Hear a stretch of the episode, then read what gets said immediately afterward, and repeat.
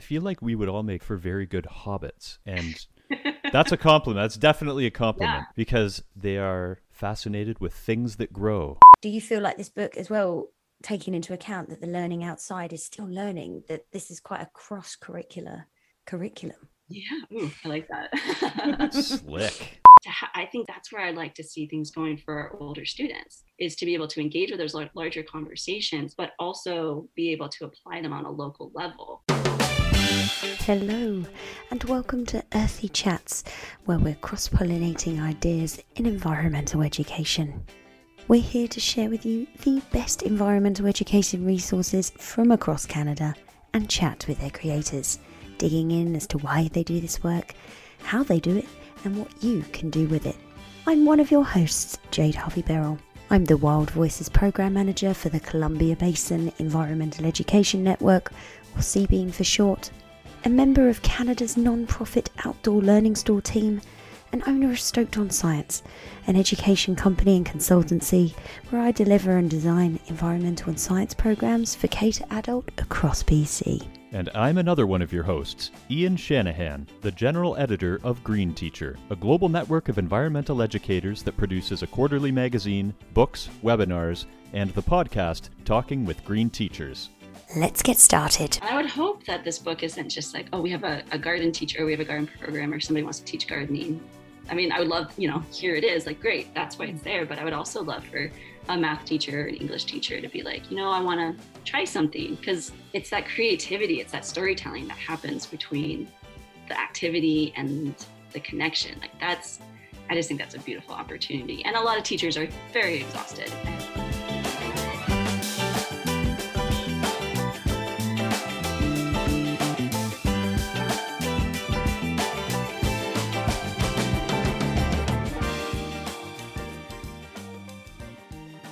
Welcome to this episode of Earthy Chats, where we're cross pollinating Enviro Ed ideas. Uh, and our wonderful guest that we're incredibly proud to welcome uh, for this episode is Kaci Rae Christopher.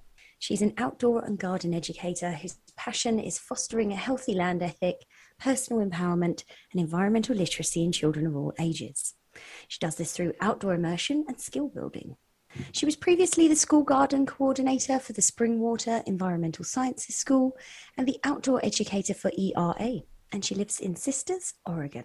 Uh, her book, which we're going to be discussing today, The School Garden Curriculum, aims to sow the seeds of science and wonder and inspire the next generation of Earth stewards. The School Garden Curriculum offers a unique and comprehensive framework, enabling students to grow their knowledge throughout the school year and build on it from kindergarten to eighth grade. From seasonal garden activities to inquiry projects and science skill building, children will develop organic gardening solutions, a positive land ethic, systems thinking, and instincts for ecological stewardship. Welcome to the podcast, Kaci Rae. Thank you so much. Happy to be here. Oh, fantastic. We're very pleased to have you. Yeah, definitely. Okay, my first sort of point to begin is Did you grow up with a fantastic garden then? Is, you know, is this where this has all come from? Essentially, yeah. I was so fortunate to have a beautiful garden to grow up in and still return home to. My parents have it's not a large plot of land, but they've what they've done with it is pretty incredible. And so I grew up I think my first memories were having my feet in the warm soil, helping my mom plant pea seeds, you know, petting bumblebees and you know, so many of those summers my mom would just she'd be like i'm not feeding you like go outside. Like there is a garden to feed you like go eat. And so my siblings and i would just get bowls of cucumbers and peas and that would be our dinners and lunches and um, spent a lot of time foraging for for food out there. So yeah it was a lovely beautiful gift.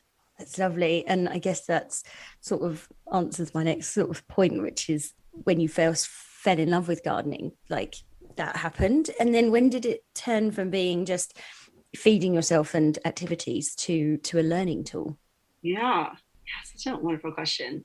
Because I think I took it for granted when I was a child. You know, it was there and it was Mm. it was lovely and it was a part of my home life and but I didn't really understand the value of it until I think I was an adult and feeding myself and realizing the gift that was given of all of this fresh food.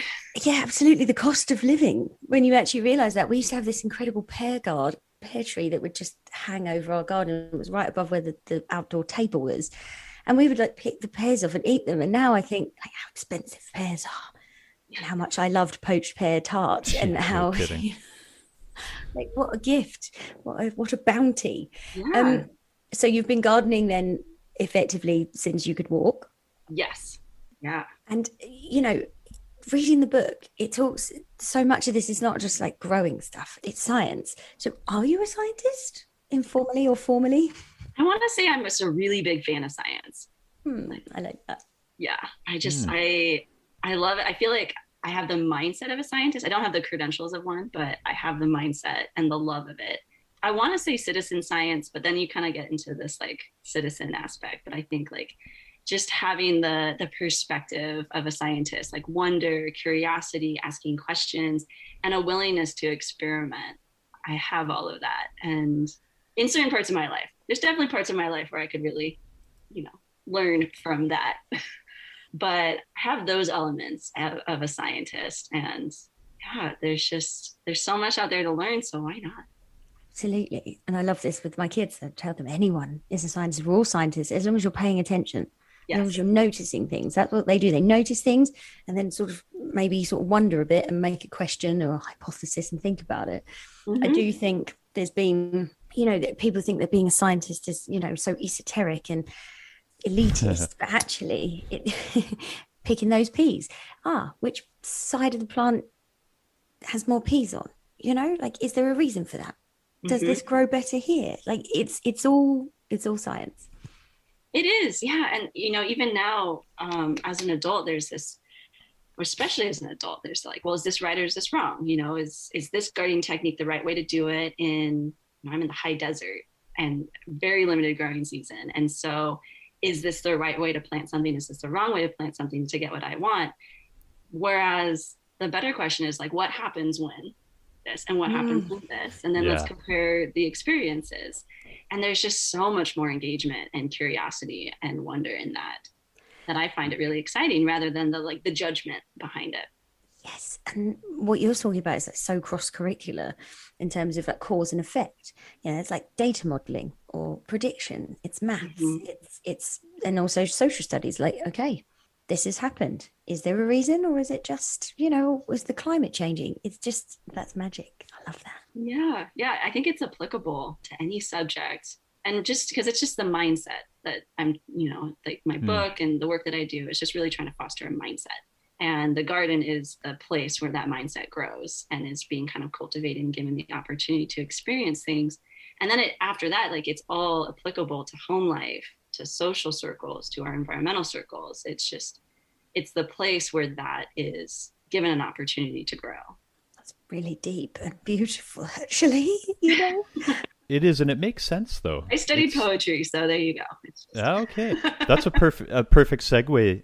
Do you have any formal garden training, or pardon the pun, was it? Did you come to it organically? oh, I had to. It was there, and I was like, I'm not going to not say it. I love it.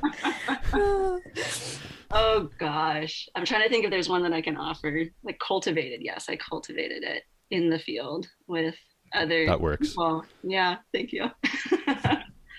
I learned from others um, this whole time. You know it wasn't a formal education. It was from early age and then and then by choice later on. You know once i kind of moved on and realized the value of what had been offered to me i made that a priority i'm also extremely food motivated so i think there was an element of that Labrador, you know, that that's just doing all the things Yeah. to get the food. So if you want food, well, I can get it if I grow it. Yeah, exactly. And so then it was a matter of learning from farmers and taking kind of, you know, internship and education experiences. I worked on a vineyard, I worked anywhere, farmers markets, anywhere that I could get that kind of experience of being in the food system. And then I learned from teaching. And when I was working as a garden coordinator, that's when I think I, I really dove right into the gardening aspect. And since then, it's just, you know, flourished. Yeah, well, I have a drama degree, and I've worked in environmental education right from day one. So there you go. yeah, we're using our skills. Yeah. for what we're passionate about. Unexpected ways. It's awesome. so what's your garden like now? This could be like a whole new episode, I realize. So Yeah, give us a snapshot. Um, so right now I've inherited a garden at the place that I'm living at, and it's I'm looking at it Mm. now. It's very symmetrical, Ooh. which there's a little bit of an anarchist in me that's like, we're gonna mess that up. We're gonna see what happens. No, see, I like the squares, perfect edges. oh, you do. Then the world won't explode. Everything has to line up. Yeah, I am. I'm the exact opposite. When I was working as that gar- as the garden coordinator, I made the kids purposely put a, a square bed, that, like in the diagonal. Yeah, and they had that same reaction. Just like, Rebel. no, everything Yeah, I'm is wrong." twitching a little bit. Um, but that's powerful, isn't it? Like potentially having to relinquish control because the garden does what it wants and the animals that live in there do what they want. So set them up for success that things are going to be wild. Exactly, and that's where those niches like niches exist. And so we're creating relationships that are for observation. So you try different things in different patterns, different ways, and then you see what happens. I just I love that. I love just kind of putting things down and being like, okay, let's just let's just see what happens here. So my garden is kind of a mix right now of herbs and perennials. It's a little too symmetric, but I'm just kind of getting an eye for it. And it's mostly for pollinators. Yeah. And then I'm gonna have a few container plants for for my annuals. But then I'm also really fortunate because I work at the local high school and they have a beautiful greenhouse. So I have access to some all season kind of growing conditions and it's very lovely. Do you do veggies in there? mm-hmm. Nice. Yeah, we do a lot of greens. Um, and there's actually a local farm that is here and, and very successful too. So they do a lot of vegetables as well. Yummy, it's making me hungry.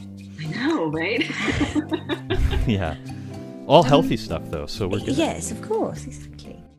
Hey there, folks. This is Ian, one half of the Earthy Chats host team. I'm just here to let you know about the Talking with Green Teachers podcast produced by Green Teacher. If you don't know who Green Teacher is, we are a nonprofit network of environmental educators all around the world. You can join this network for only $32 a year. That includes a subscription to our quarterly magazine, which has been running in North America since 1991.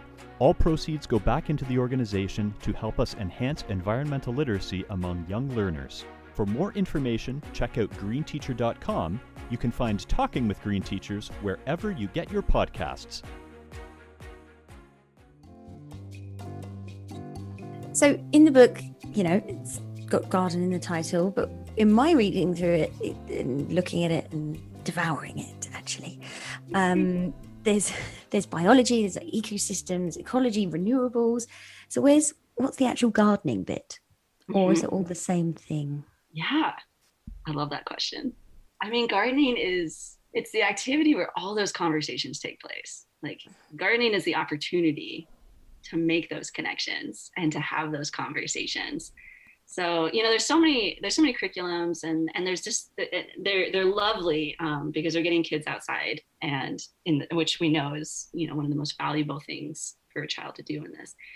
But they're kind of just standalones. It's like, well, here's a nice little sequence of these many activities. But what I really want to have are the conversations where gardening is the activity, but then it's the introductory sort of conversation of, you know, getting kids involved, getting them to to realize what they know, to have these conversations, and then do the activity and then come back and really reflect on what does this mean in the larger, like what is the why Mhm. behind this Mm. and even now you know working at the high school so many kids are like but why like they want they they're thirsty to understand the purpose behind what they're doing and so the gardening of like planting you know garlic you know the seasonality of things the seed saving the mulching the preparing the beds for winter that's all the all very important in fostering that that sense of connection to land but it's also the space where those larger connections to systems and ecology and social ecosystems and climate change. That's where it all happens. Wow. Yes, all of those things. Yes. Um, and and I see that I see that with the kids um, when we're out there and we're looking at things growing. And my garlic actually is like 30 centimeters. And for the first time last year, I did garlic scapes where you know you take it and make a pesto, Mm-hmm. and and just like how one thing can be so many things. It's not just like we're going to plant this thing and watch it grow and how many leaves does it have and what shape mm-hmm. is it it's just there's so much more emotion connected to it mm-hmm. and nothing uh, my i've got like three kids that live and we share a fence and they came and planted my sunflowers with me and then came back into the garden to watch the birds annihilate the sunflowers and um, and then you know it's just i don't know it all just leads into another adventure and another landscape of learning and that makes me so happy. I love that. Yeah it makes me think of the what if. Like and then what if and then what if and then what if. And, and that's how you get their brains to expand and how you actually get them to like critically think from a very mm-hmm. early age right? Is they're developing their own sense of answering their own questions or mm-hmm. asking where can I find that information rather than just it being dictated to them? It's very cool. Is this part of what you call in your book like the garden culture? Like, is that what, what you just sort of explained there? Is that what that means to you? I think so. Because what I was hearing from you too is like there's a story. Like now you have a story about the sunflowers with your neighbors, mm. the children, and the birds. And so there's the, all these different relationships and connections that are happening. And that's what I think of when I think of garden culture is like the culture is built through relationships and it's the stories that we tell about those relationships and it's the way that we celebrate those relationships and those events and those different you know non-human human interactions.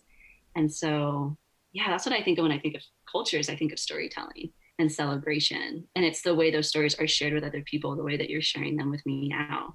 Like now i get to be a little bit of part of that garden culture that you shared. And that's how we that's how we create mm-hmm. it. it's beautiful. I think like my garden growing up was all more about flowers than growing food but it was a weekly ritual that i would go with my mum and my grandmother to the garden centre. And we would go and sometimes we wouldn't buy anything but we would just go for hours and just look at things and touch and mm. look at the colors and now i live on the other side of an ocean from my mum and still almost every single one of our conversations is oh the tulips are out I take her outside and I show her the tulips have come out and the crocuses and um, and the fact that my monstera is enormous inside. Even you know I have an indoor garden as well to oxygenate my air. But those like that connection to growing has grown, you know, my sense of self as well through life. So I really deeply connect with what you what you're doing. So. Yeah, well, and, you bring up the beautiful intergenerational aspect of gardening. Is that I, I feel like very few people don't like. That. There's just there's all these stories that can be shared between different generations, whether they're family or friends or community members. and gardens, community gardens, children's gardens, even just a container with an interesting plant, like it brings out those stories. I think of the book Seed Folk. Uh, oh, if you've ever read one. that, I don't know it. I'm writing it down though. Yeah, Ian's nodding his head. Yeah, it's um, and it's so much about all those stories that bring people together and create a sense of community. And so, even though you're not with your with your mother, like it's alive and it's building. Absolutely. Yeah. yeah. I feel like we would all make for very good hobbits, and that's a compliment. That's definitely a compliment yeah. because they are fascinated with things that grow. I don't know the page number, but that is a quote from Mr. Tolkien. I also have quite hairy toes. And they do they do it. Yes, they have hairy toes. and, and they I like storytelling. A hole under the ground. You just yes. said my dream. Uh, you mentioned about children, and I know your book covers uh, kindergarten to grade eight.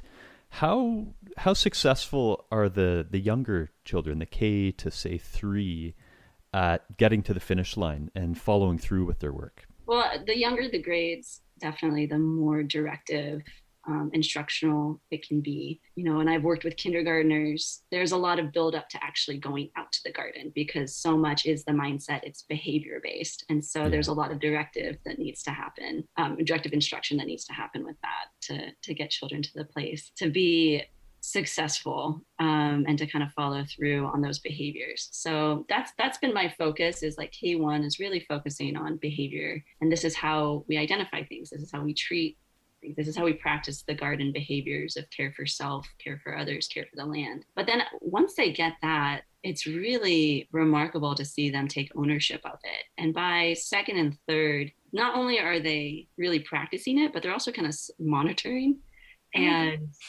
almost like a little zealous about it. yeah. yeah, it's theirs. At that point, they're like, we know the rules. These are the rules. This is what you do. This is how we treat you know the birds and the insects and the plants. And and so when they're given that foundational instruction and it's just they they end up taking it and then just going even farther kind of beyond my control. And so follow through wise like it's it's a slow process but then the payoff is great. And what i have found when i was working at that k through 8th charter school um, for example, as the garden coordinator, I worked with students from like my first grade class was remarkable because I worked with them for five years from first grade to sixth grade. And they had weekly instruction with me for That's five amazing. years. Yeah. And it was just to see their the way that they they flourished in that and the way that they took ownership of not only the garden space but their own behaviors and the the way that they built that culture like it, it mattered to them. And by the end follow through wise like i had complete faith. Like it wasn't even about are they going to finish the projects or are they going to care? It was like they were the ones instigating the change. I was just the one providing the resources and maybe a little bit of reminder of how deep to plant seeds or how to do certain things. And then they were the ones going off and doing that. So it was a rare experience to see that change over that time. But I think that was the moment when I was like, oh, this works. This really Ah, works. The eureka. yay. I believed it did, but it's actually happening. I see it. Were there any particular success stories within that group? I mean, individual students maybe who really had a, I'm thinking in storytelling terms here, had a, a strong character arc, so to speak. Yeah. Oh my gosh, so many beautiful characters. Yeah. Gosh, you know, there's like there's just so many beautiful things. You know, there's one of the things that I would teach my students was really trying to make a conscious decision when they encountered insects. And that's really difficult for some from some students because maybe they have certain reactions to to dirt or bugs and that's very understandable but I, I i really wanted them to get to a point where they were making a conscious decision about their reactions and so we we talked a lot about you know screaming or just those those little kind of flinches or and I, I think it took a long time for them to kind of practice that or see things in new ways and have those conversations but i remember there was one student who I worked with when he was in, in about second grade. And then when I left, he was in seventh. And so it took some time with these conversations of understanding, particularly like pollinators and wasps and bees, Yeah. the differences. Stingers. Yeah, the stingers and the species and and just trying to understand them. And there was actually two students. The older student, the one who this particular one, I remember teaching a class. I had this little greenhouse I was teaching in, and I sent all the kids off to do their activity and he was still standing there and he kind of had his arm awkwardly out the greenhouse door and i was like buddy like why don't you go join he's like i'm just waiting for her to leave and it was a honeybee and it was just walking all over his arm and part of me the safety part was like oh my gosh where's the epipen okay we need to like don't let his mom see this like we need to figure out a plan but the other part of me was just amazed that he was just like, I'm just waiting for her. And he was so calm and he had kind of like removed himself away from the busyness of everyone else so she could, you know, What a gentleman. yeah. Chivalry isn't dead. This fine Yeah. lady must walk upon mine arm, and I will wait until she hath finished. Ooh, very nicely done. It done. was just so beautiful to see it in action and in a way that I never would have expected, nor asked him to ever do. But that was his interpretation of what it meant to care for other things and to be respectful. And, you know, I think it's a reminder also that most pollinators won't sting unless they're covered up. Mhm. And, you know, if you swat at it and it gets under your hand, then it's going to sting. Yes, there are some cases where maybe it gets underneath your sleeve and it gets scared and it stings, but just, you know, open palm. I mean, I've seen people put sugar water in their palm and the bees come to it and it's Mm. great. So, wow, what a neat anecdote that is. That is fantastic. Yeah. All of the resources featured in this podcast, plus many more, for students and educators alike, can be found online at the Outdoor Learning Store. Visit www.outdoorlearningstore.ca to view what's on offer. From waterproof notepads to binoculars and dip nets to sit pads, the store has you covered to take your learning outside. In addition, there are educator resource books to help you take your outdoor education to the highest level. That's www.outdoorlearningstore.ca. We're Canada's non-profit resource store. We are the Columbia Basin Environmental Education Network. or CBEEN. You can visit our website at cbeen.ca. We are the regional network for environmental education in the Columbia Basin, supporting a community of engaged and effective environmental educators by connecting them to resources, information, professional development, and networking opportunities. I know you touch on uh, the equity piece a lot in the book, and obviously, different people have different access to space. So, uh, what are some things that can be done for those who have either limited access to space or maybe don't have any space beyond just pots and a balcony? Mm-hmm. Yeah.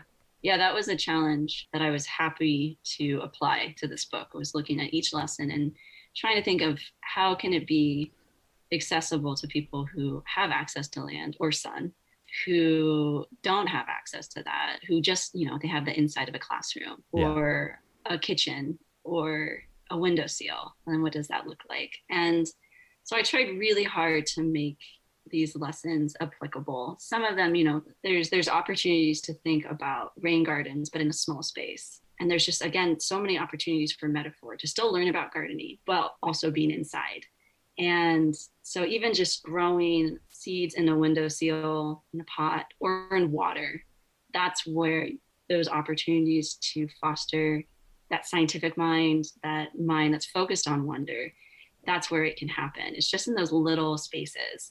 You know, a lot of times with communities that want to start gardens, they think beautifully and so big about we want this and we want this and we want this. And it's so wonderful to have those large visions.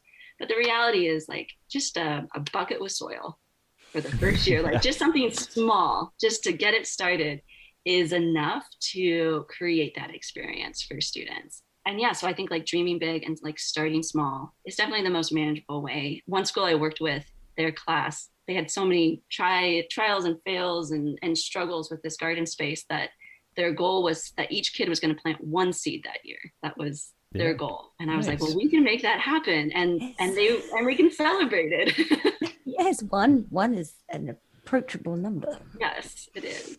Talking of you know that growing, and you said it can be done inside or outside, but like how often are you expecting teachers to use this curriculum, and you know potentially go outside? Is this is this a weekly thing? Is this a once a month or because it goes through the whole seasons. It follows the, the there's nature changes through the seasons, which I adore, and is integral to the success of of a growing ecosystem, right? Yeah, yeah, and starting with the fall. Most people think of starting gardening in the spring, but mm. in my book, it starts in the fall when you start to save seeds and things are wrapping up because that's also the school system that I've been involved in, and so thinking about that that kind of that shifting mindset shift of like okay, we're en- we're starting with the fall, things are shutting down, but there's all this activity, and then moving from winter to spring. But you know, I there's so much on teachers' plates and educators and homeschooling and parents. There's just so much, and especially now more than ever, mm. the balance.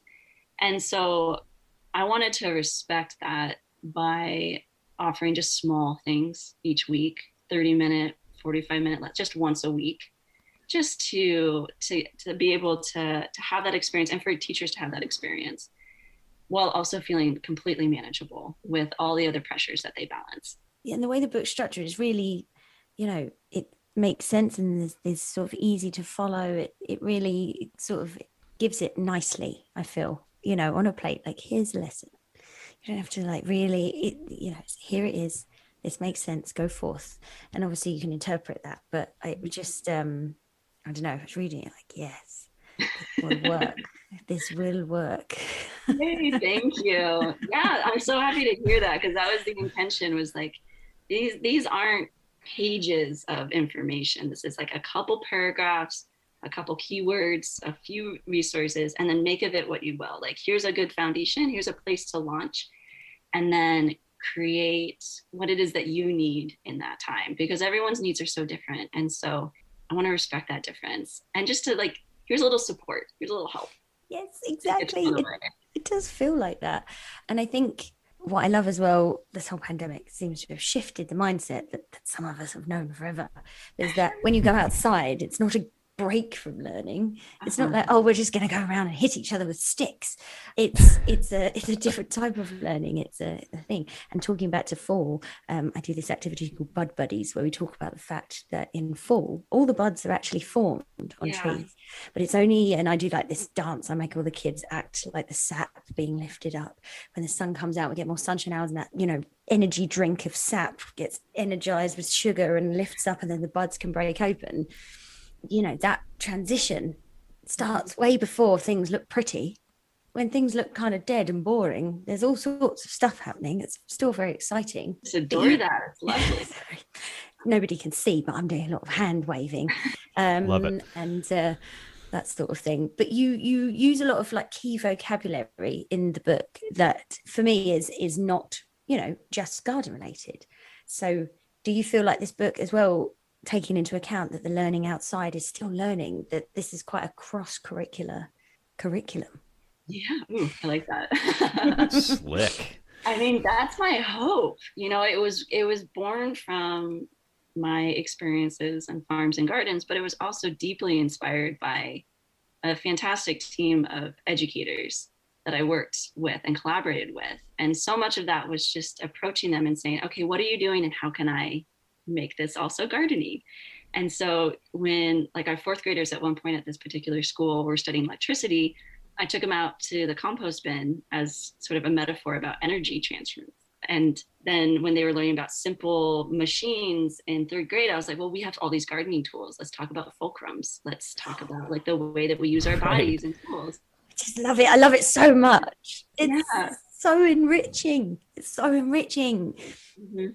That that works and and then everything, like you said, is connected. It's not just about us and nature connecting, but everything in their lives becomes problem solving. Yeah. And I would hope that this book isn't just like, oh, we have a, a garden teacher, or we have a garden program, or somebody wants to teach gardening. I mean, I would love, you know, here it is, like, great, that's why it's mm. there. But I would also love for a math teacher or an English teacher to be like, you know, I want to try something because it's that creativity, it's that storytelling that happens between the activity and the connection. Like, that's, I just think that's a beautiful opportunity. And a lot of teachers are very exhausted and um, it's it's difficult to do that. So I hope that it offers a little bit of that that Spoiler connection. alert, it does. It does. um, Fact. Period. oh, moving into the future. the future and we're going to be looking at the positive aspects of the future i mean the low-hanging fruit there goes another garden pun Yes, Uh, well imagine that low-hanging fruit is a, a grape of some sort There's got to be like a like a we're making like a cross Yeah, t- a tick. checklist every time someone does a gardening food growing pun, and Ian is There's so definitely many. winning. there there are so need to up my many game. Ooh. yeah so do any of the discussions particularly with older students getting getting into middle school does climate change come up as you're looking at things like longer growing seasons or particularly dry years or or more extremes or or is that something that you have to sort of initiate in discussion I want to say yes and like both. Like it's Mm. some of the schools I work with have already had that part of their curriculum, um, talking about climate on a global scale, but then also relating it to what's actually happening. And some it's just not it's not quite there. It's where I would like to see my work progress. Like the question that's on my mind right now is how do we teach children about the our changing world not just it used to be climate change in my mind and now i'm thinking all- just uh, this pandemic has just split biodiversity. open every Mm. yeah. yeah so umbrella term uh, how do we teach children about our changing world in a way that develops agency rather than apathy and a sense of capability to address the, and those problems and create the solutions that we need you know mm. I, I remember as a child learning about deforestation in the amazon rainforest Yep. and yep you're just like yep we all Yep, yep. check that one off the box Yeah, and that's it was it. really sad and it was but i remember feeling hopeless and also it was distant and i didn't really feel an emotional connection to it mostly because i was so overwhelmed by the scope of it and i think i was Yeah. i was given the solution well like stop eating palm oil like okay i can do that or like supporting that, that industry that's destroying you know these rainforests and I remember the orangutans. Like it was just so sad. And the pictures, there's always Yeah. the pictures of the Yeah. desperate looking orangutan, which is real, but it's devastating. It is. It's it's devastating on a scale that even as an adult, it's so it's so hard to swallow. So as a child, to be exposed to that is important, but to not be given the opportunity to make a change that really feels meaningful to me, I think that fosters that sense of apathy of like, well, it's too big for me to address.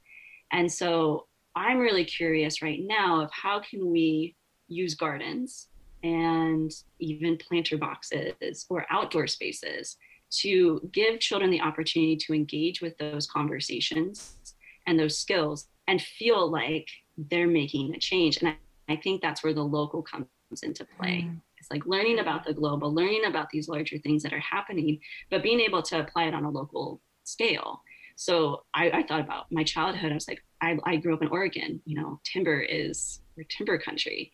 How valuable would it have been for me to engage with the deforestation in my community and to be able to talk to you know council people business people to ask questions to to to feel like i was actually making a change on that level or at least being able to be heard to know what my options are to, to learn about carbon sequestration to to do all of these Yeah. larger things and to ha- i think that's that's where i'd like to see things going for our older students is to be able to engage with those larger conversations, but also be able to apply them on a local level so that they can then, as they grow up, make those huge changes that we really need and to be able to be literate and articulate and the change makers and passionate people that we need. And that aligns with the current research and the current scholarship on climate change education, specifically. And you're quite right, it's change in general, but just in terms of the climate piece, which is something we work on a lot with Green Teacher,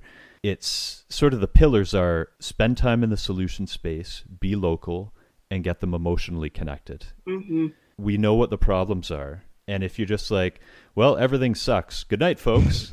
like, good luck with that. Stop eating So- palm oil and everything will be fine. yeah so it, that's really great what you're doing and i think that transitions nicely to just asking what gives you optimism and i think you've partly answered that but in addition to what you've already described what makes you optimistic about youth and their connection with our natural environment I think what makes me excited is how naturally they come to it. When given the opportunity, every child I've worked with, you know, some of them don't, they don't, they don't have to like it. They don't always like it. sure but there's always a place for them there's always something that they are interested in and can do and they do just come into it and you know the social emotional aspect is so vibrant. And i see them it's again that's that searching for the why. You know why does this matter and where do i belong? And when they're outside or doing something passionately in the in a garden or just you know just being outside like they find those answers. And it's very empowering. You know i, I had a middle school class who i had worked with again for so many years and they were kind of done you know by the end of it. The Sure. some of them were yeah they they loved it. They had their own garden plots and some of them were like i just want to push a wheelbarrow. And i thought great. That's fair game. I'm that person. I want wheelbarrow races and they just wanted to shovel for 45 minutes and move stuff and i was like great like if you Yeah. if that's what you want to do like i will find the space to do that. And there were some who only built bird and bat boxes the entire year but i made sure to have the the tools there for them and they made a lot but they Mhm. had that sense of purpose and it was something that they chose and it ended up being something that they were very passionate about Mm. and they had a place and it was something that they were they were kind of coming into. And so that makes me excited is knowing that there's a place for every child or every young adult to find something that they're passionate about and empowered by when they're outside. Give them the tools and let them do the rest. Stoked on Science, providing engaging, educational, and fun programs across the Columbia Basin. Is your school or organisation looking to develop your environmental programming, connect your outdoor time more deeply to the curriculum, or engage your students or teachers with unique programs that go beyond the basic science topics, like delving into the history of the Earth, how it's changed, and where it's going? If so, visit onScience.com to connect for environmental education consulting or to book programs for your K 12 and adult professional development courses. Do you have any absolute standout moments where something sort of funny, uh, unexpected, um, or embarrassing sort of happened in the garden? I, I remember again, I go back to my nan. She was like a big woman, like real. I think I think a polite term is robust. She was a robust uh, lady, and we were playing cricket, which is like our version of baseball, but sort of very boring and slow. Um, and all any English people listening to this are booing me. But it was just my nan used to be the umpire, the referee, if you will. She would just sit in her garden chair and, and watch. And at one point, the ball sort of came near and she flinched, and the whole sort of like I guess you call it a gravity zero gravity chair now, like garden chair, just flipped, and this like quite enormous lady just did a full backwards roll, just flipped into the flower bed and was upside down with, you know, like roses everywhere and came out like studded with thorns. And she was quite serious lady. And everyone just sort of looked like waiting for her to like scream blue murder because she, she could do that sometimes. And she just, that's the first time I remember my nan like laughing with absolute wild abandon, just covered in mud and her twin set in the flower bed, stuck with thorns and laughing as if nothing better could ever happen. And that was like pretty fun. That's wonderful. Epic. it's still making me laugh now. And I never saw her laugh because she was quite serious. And now I'm imagining now, like, oh gosh, she was such a character. There's so many good lessons in that story, though. Joy. Oh, play cricket. um, no, I, and I think that was a big thing as well. Like everything was very neat and tidy. My mum is a perfectionist, and I think that's where I get the slight, the straight lines and nice corners bit from.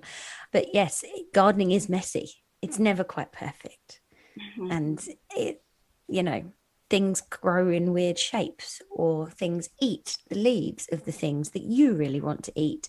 And then you're sort of like slightly frustrated at those things. And then you realize that they are part of the ecosystem and they're actually eating the other bugs that would decimate your tomatoes or whatever. Mm-hmm. so it's quite as i am not the most zen human working on it but the garden makes me more zen for sure. Good. Good yeah there's just so many just experiments in all of that. And a chance to and this is my lesson for myself every day is to take myself a little less seriously.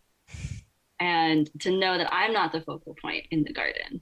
You know this i am a visitor i am a participant i am not the controller of it. And so there's every year there's so many things that go awry in my i'm like oh, that, that wasn't according to plan but it's not really my plan that the garden is following. And it's it's the plan of all these other things at work you know the weather and the insects and the birds and the soil. And so that's why i love that sort of just the mindset of like huh wonder, wonder what's happening here. Something's gonna happen.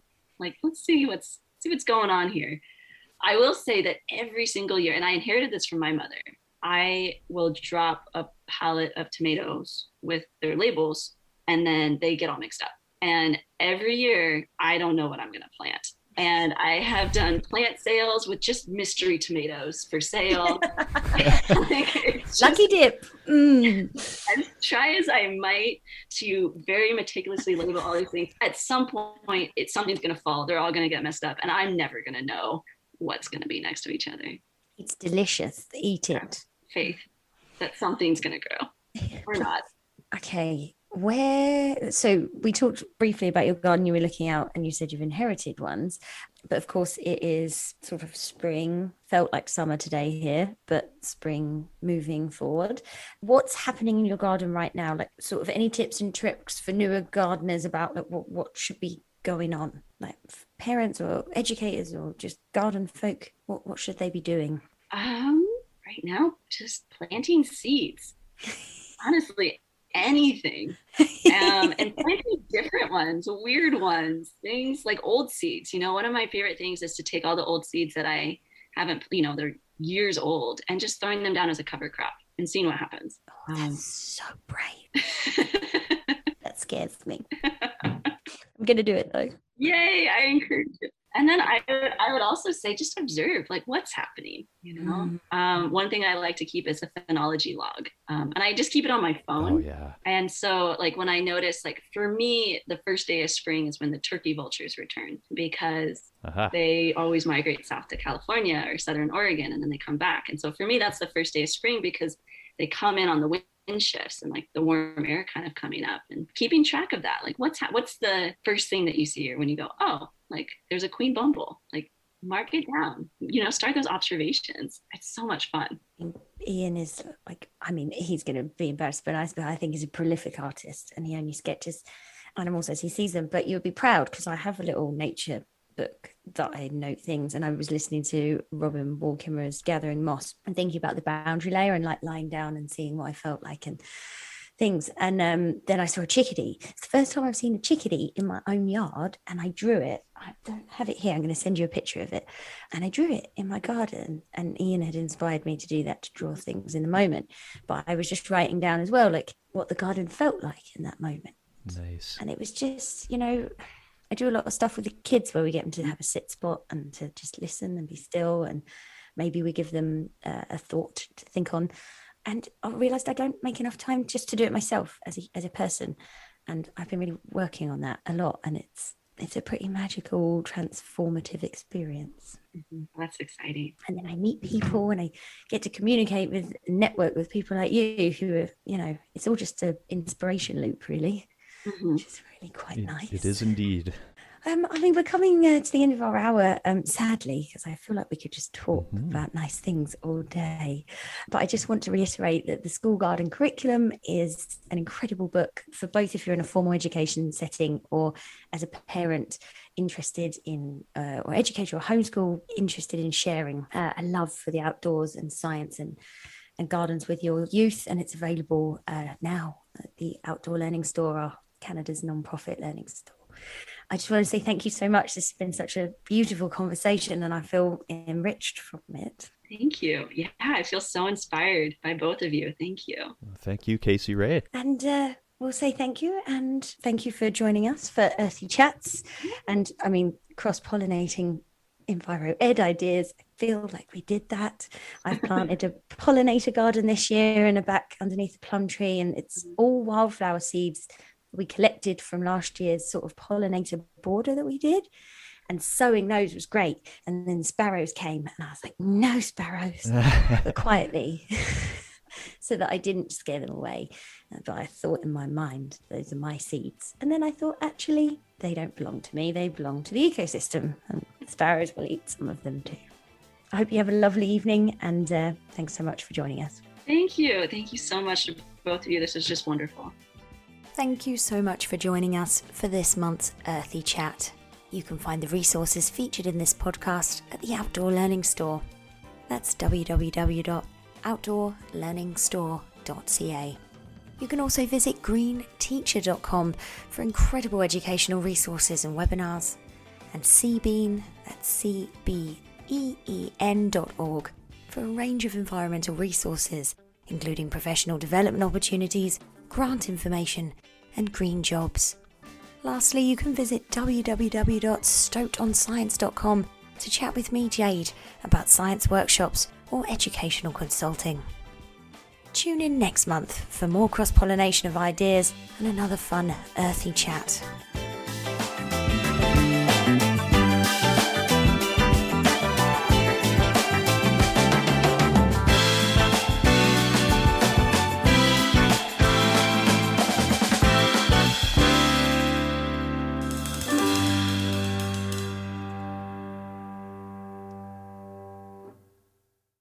Seeds are just unreal. Like, how does a tree, how does a redwood or a sequoia grow out of a seed? That just, I need to like take a nap after I think about. Like when I actually think about it, oh, I'm just like, I need to. Wow, it's so. Uh, yeah, all that genetic information and greatness within yeah. the tininess. It's so powerful. It's really powerful.